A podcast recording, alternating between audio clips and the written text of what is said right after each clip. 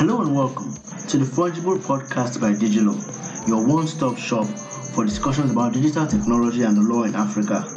I am your host, Akin Ifai Agunbiade. On today's episode of the Fungible Podcast, we'll be discussing WordPress and the law. You might be thinking, what does WordPress have to do with the law? A lot, actually. Apart from being a platform for bloggers and hobbyists to share their ideas and stories, WordPress powers over 75 million websites globally, law firm websites inclusive. Shedding more light on this with me in the studio is Dotun Omotoso, a law graduate from Obafemi Awolowo University in Nigeria. He's also a web designer and developer. Dotun Let's get to meet you. Hello, my name is Omotoso Oladotun Ayomide. I am a graduate of law Obafemi Awolowo University. I also have over four years experience as a front-end web developer and I also have very, very, very expert experience with using WordPress to build websites. I happen to run my own web design agency called .com. Alright, Dotun, let's get down to business. Tell us, what are content management systems? Now, content management systems basically are systems for managing your content. Yes, that's just what they are. Content management system give users the interface to be able to put whatever content they want on their website, be it pictures, videos, documents, and all sorts of contents that can be placed on the website. So, a content management system gives users the ability to modify, to edit, to include, to add, or to remove any sort of content they want on their website without even writing a single line of code. And that is what is most attractive about content management systems. Now, content management systems in the world right now are examples of them are WordPress, Joomla, Drupal, with WordPress being the most popular of the content management systems. Okay, what kind of websites can you build on WordPress? Now, I know most of us might be thinking, what makes WordPress a big deal? What, why the fuss about WordPress? But the thing is, WordPress is actually very powerful. It's a very powerful content management system that can create virtually any type of site. Now, I want to explain the fact that WordPress is open source. Means the developers of WordPress have left it very open for other developers who understand the core of WordPress to be able to build stuffs to increase the functionality of WordPress. Now, this has helped WordPress expand and has grown from the usual blogging tool we know to be able to power websites like e-commerce websites, to power websites that have booking functionalities. We have websites that like a bet company website, like cryptocurrency websites. Yes, you heard me right. WordPress can actually power cryptocurrency websites. Now, you might still be thinking, okay, I'm unsure about WordPress, but I tell you, WordPress powers some of the most important websites on the planet and i'm talking about important websites of very very very big brands like the walt disney company i'm talking about wordpress websites like Microsoft News Center. I'm talking about Sweden's official website. I'm talking about PlayStation.blog. I'm talking about Sony Music. I'm talking about the official Star Wars blog, Bloomberg Professional, BBC America, The New Yorker, and TechCrunch. These, trust me, are big brands and their sites are all powered by WordPress. So this is an indication that WordPress is not just some mediocre platform for creating websites. The fact that you want to power your big brand or big company site using WordPress doesn't make it a small deal. It's actually a big deal. Dotun, I have a legal background and you also have a legal background, so do many of our listeners. Now tell me, why should lawyers bother learning how to use WordPress? You might be wondering, why should I learn WordPress? Why WordPress? Why not learn coding instead? Why not learn another content management system? The answer I will give you is firstly, learning WordPress is good because it's a content management system. You have you don't need any background knowledge to be able to build amazing websites. You don't need any background knowledge on coding to be able to build very, very amazing websites, top-notch websites. So firstly, it is my go-to thing for anybody that wants to go into web design because you don't need to know how to code. Now, since it's a content management system and there are other content management systems, why WordPress? Now the thing is, like I said before, WordPress is about the most, in fact, is the most popular content management system. The web, the, according to statistics from 2018, 172 million websites are on the internet, and WordPress powers about 75 million of them. So you see how big of a deal WordPress is. WordPress is the thing to learn if you want to know how to create websites and you don't want to learn coding. Now you can build top-notch websites using just WordPress and because of the support because it's open source like I said earlier because of the support that is available to it as regards themes as regards plugins as regards functionalities people every day people keep adding new new things updates to it. You can never get stranded when you need to do anything. So as a content management system it's easy to use and it's quick. You can create top-notch websites that will take you like days to code. You can create them in like two hours with wordpress because you don't have to code anything. Everything is just done there for you. All you need to do is know your way around the dashboard know your way around the theme know what plugins to use and you're done. So it's simple. It's easy to get to grasp. It's free. That's another big deal about wordpress. Wordpress is free. Now wordpress is free meaning to get wordpress or to get your site powered by wordpress is free. But the thing is sometimes you might need to get themes or plugins that won't be free. And that's not because wordpress doesn't make them free. Because the individual contributors to them have made them for sale. But that's not to say you can't find top-notch plugins or themes free. You can actually do a very very good website without having to pay anything at all. So why learn wordpress? It's the most popular content management system. Is your easy route to creating top-notch websites if you don't have any background knowledge on coding and if you don't want to code or if you have a lot of things to do and you can't start coding them or if you're running out of time you just need something just go to wordpress you create top quality websites and it's easy to use and it's fast From your experience as a coder, what languages do you think that lawyers should pay close attention to in learning? now as a graduate of law with my experience in the legal field if i'm asked okay what coding language do you think a lawyer or a law student or someone with background knowledge in law should learn? I would say anyone you can lay your hands on trust me. It's it's just about how well you can you, you can you can learn them how well you can use them when you have learned them. The thing is once you can get past the rudimentary stage and these are the html css javascript for front-end web design and probably if you can add php to it you're good. So i there, there's no there's no okay this is what i can understand as a law student. No if you are going at web design or web development you have to know that okay these are the building blocks. These are the foundational languages that i have to learn. And just like i said earlier you have html you have css you have javascript then you have php if you want to go into backend also. So you can just pick your and you can pick anyone but just make sure anyone you're learning you are learning it well and you are learning it right. That's just it I'm installing WordPress for the first time on my website. Are there any pitfalls or common errors I should take note of so I can avoid them? if you are new to the use of WordPress to create your sites, there are common errors which you should be wary of. Not even these errors are not even restricted to just beginners. Even those that have experiences in WordPress sometimes are guilty of some of these errors. So it's just better for you to watch it at the beginning of your um, adventure into using WordPress to create sites. Now, the first mm, error that you might encounter, or the first error that is usually made by beginner users of WordPress is not choosing the right WordPress platform.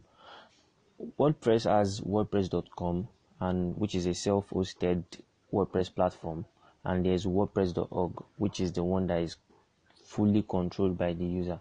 Now, one mistake is beginners tend to just not know the distinction between the two and tend to choose one that's the wordpress.com and later on find out that they are restricted in the number of things that they can do in, in as regards plugins or themes or monetization of their website so you want to make sure that when you are using wordpress for the first time as a beginner you are choosing the right platform and the platform you will always want to choose is the wordpress.org platform now the next thing you should be wary of when using WordPress after you have chosen the right platform, assuming you have chosen the right platform, is using a very very strong password when you are installing WordPress. Now the thing is, WordPress itself, at the point of installation, usually has this um, security check that tells you how weak or strong your password is. Now you want to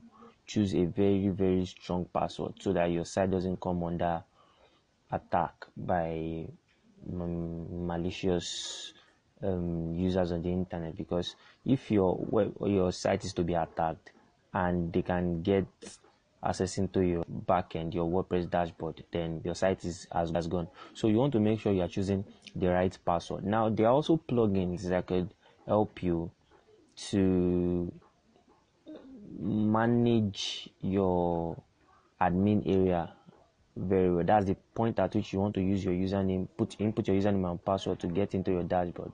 There are plugins you can use like Loginizer. There are plugins that you can use that can restrict the number of attempts a person can try to get to, to a, a, number of times you can input your a wrong username and password so that it at least just like the way your phone works when you input password a number of times and it restricts and it stops you from being able to get into your phone for a while. So there are also some that that log that that gives you a log of how many attempts were done at logging into your site and some other stuff. So passwords like that, you could Google password and you could Google plugins like that that help you manage your admin dashboard well and makes it more secure.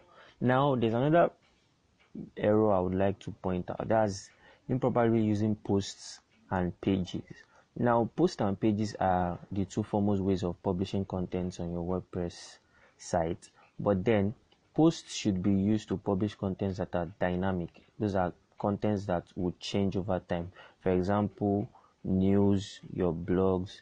Those are very, very, very dynamic contents. They change every day. If, for example, you are building a blog, you might have something on this on the 17th and tomorrow you have another thing next tomorrow you have another thing you want to ensure that you're using posts for contents like that however pages on the other hand should be used to publish contents that are static at least for a long time they are static for example if you are publishing something as privacy and your privacy um, privacy contents of your your terms and conditions for example your contact us, for example, your about us, for example.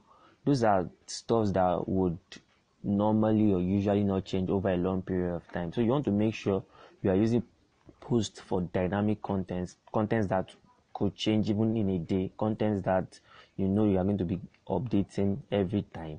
But pages, on the other hand, should be used for contents that are going to be static over a long period of time. Now, another pitfall is not changing your permalinks. Now, permalinks are the URL structure that appear at the top of your of your browser. That's the browser, the bar at your browser. You see, for example, it could be www. Um, something slash something slash something. Now you want to make sure that for uh, SEO purposes, you have it set at post name so that you have so that you have good URL structure because this also on the long run would affect the way search engines would index your site. Now another thing I want to point is having too many themes and plugins or and also not choosing the right themes and plugins. The thing is, WordPress like we I'm assuming that we know is open source, so it's it's the case that we have so many independent contributors and developers creating themes and plugins to increase the capacity and the, the increase the capability and functionality of WordPress. Now, if you are good enough, if you understand WordPress core, you could stay wherever you are, gather a group of friends, and before you know it, you are building a theme or a plugin for WordPress and you are selling it. Now, the thing is, as an end user, it's always advisable for you to only use plugins that are that are recognized. For example, you want to make sure that when you want to install plugins, you are checking, for example, the ratings, the amounts of downloads, how often it is being updated. These are pointers to show you that okay, this thing is actually working because you don't want to download a plugin that would upset something in your site or that would cause problem on your site. So you want to make sure even I, I, I, I when WordPress when you go to plugins you could even filter them by popularity. So this gives you an idea of how popular or how good for your website a plugin is because of course if many people are downloading it and if it's being regulated if it's been uh, updated frequently you know okay I can always get an update to this. Even if there's an error in one version, it can always be corrected in the next version. Now, same thing goes for themes too. You want to make sure you are using a theme that is popular, a theme that has a lot of ratings, five star rating, four point something rating, and a lot of downloads. And you also want to make sure that your theme is responsive. Now, responsibility, responsiveness, rather, responsiveness of your site is a very big deal now, particularly when we have many devices that are used by visitors to access the internet. You want to make sure that anything that you choose would display your contents well on any device a person any person is using to access your site be it a mobile phone um, a tablet a PC of medium screen size, maybe maybe 13, 14 inches, and is probably a screen size of 17 and 19. So you want to make sure you are choosing a theme that is responsive, so your visitors don't find it difficult if they are navigating your site from, for example, a mobile phone. While they will just uh, some sites you just prefer to just see them on laptop. But if your site is very very good, then it shouldn't make a difference wherever device I am accessing it from.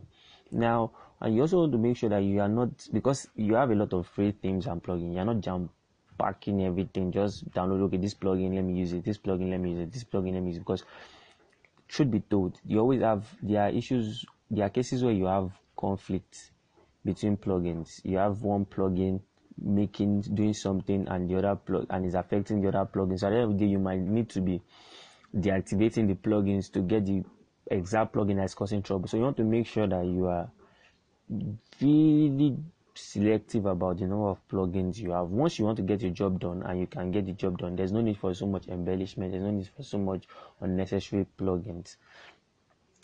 Another area I want to talk about is backing up your site.